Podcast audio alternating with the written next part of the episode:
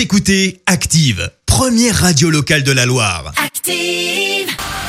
L'actu des célébrités, c'est l'actu People.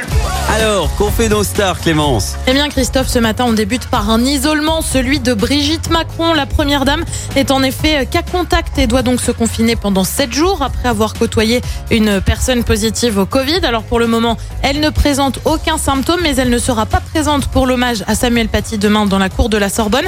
Euh, Son entourage a également fait savoir qu'elle prendrait des précautions dans la vie privée. Elle risque en effet de limiter les contacts avec son mari qui est aussi bah, président bien évidemment. On reste dans la thématique du Covid avec un tweet qui visiblement passe mal. Tweet signé d'un certain Jean-Pierre Foucault, euh, celui qui a présenté Qui veut gagner des millions pendant des années, a retweeté une parodie de l'émission avec cette question euh, Qu'attendent les Français pour se révolter? A. Le Messi, B. La Saint-Glinglin, C. Une paire de Je te passe la suite et D. D'être tous à la rue. Euh, Ni une ni deux réponses des internautes. C'est Oui. gênant, j'ai la nausée ou encore OK boomer. Euh, Tu sais cette célèbre expression vers les personnes plus âgées. Jean-Pierre Foucault a lui tenu à répondre. Je précise à tous les nerveux et excités que ce tweet est une parodie vue sur le net et que je la retweet.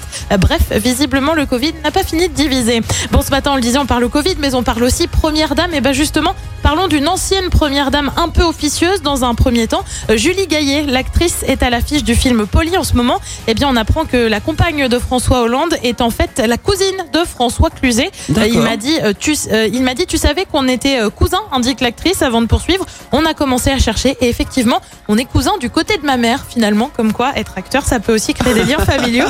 Et puis on termine par une personnalité que j'aime beaucoup, Stéphane Bern, qui a confié souffrir d'une maladie. Alors non, ne t'inquiète pas, ça n'est pas très grave. Ah. C'est la silogomanie. Tu vas me dire, mais c'est quoi Eh bien, c'est en fait un trouble qui consiste à tout conserver sans rien jeter. Un trouble qui peut quand même aller jusqu'au fait de ne pas jeter, par exemple, des emballages vides. Ouais, ça peut aller assez loin. Ah ouais. Heureusement pour notre monsieur patrimoine, ça ne va pas si loin et tout reste encore sous contrôle. Ah ouais, parce que sinon, c'est plus une maison qu'il te faut, hein. C'est des entrepôts de ouais, stockage. c'est une, puis c'est un peu une poubelle géante du coup ta maison. Enfin, Ouais, aussi accessoirement. Merci Clémence pour cette Actu People.